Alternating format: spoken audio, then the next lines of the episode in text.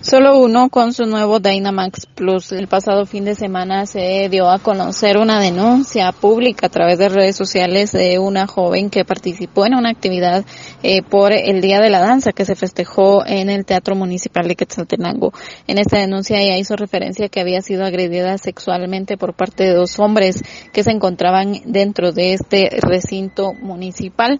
Después de esto, las autoridades municipales confirmaron que eh, tenían eh, indicios en que una de estas personas era trabajadora municipal. Luego se confirmó que sí, una de las uno de los dos capturados es eh, empleado de la comunal Tense.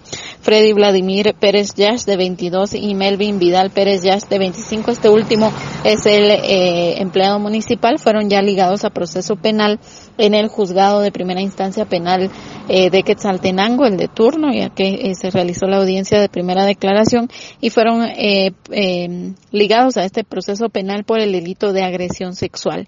La captura de los dos hombres se dio luego de esta denuncia presentada por la joven y eh, según se informó, eh, estas dos personas fueron dejadas en libertad por el juez correspondiente quien llevó a cabo este esta audiencia. Melvin Pérez Yash es auxiliar en el Departamento de Nóminas y Prestaciones Laborales en la Municipalidad de Quetzaltenango y tiene tres años de laborar en esta entidad, según confirmaron, confirmó Comunicación Social de la comuna. A pesar de que la denunciante dijo temer por su seguridad, por la falta de empatía de las autoridades al momento de recibir la denuncia y por los presuntos agresores, el juez dejó en libertad a los dos implicados.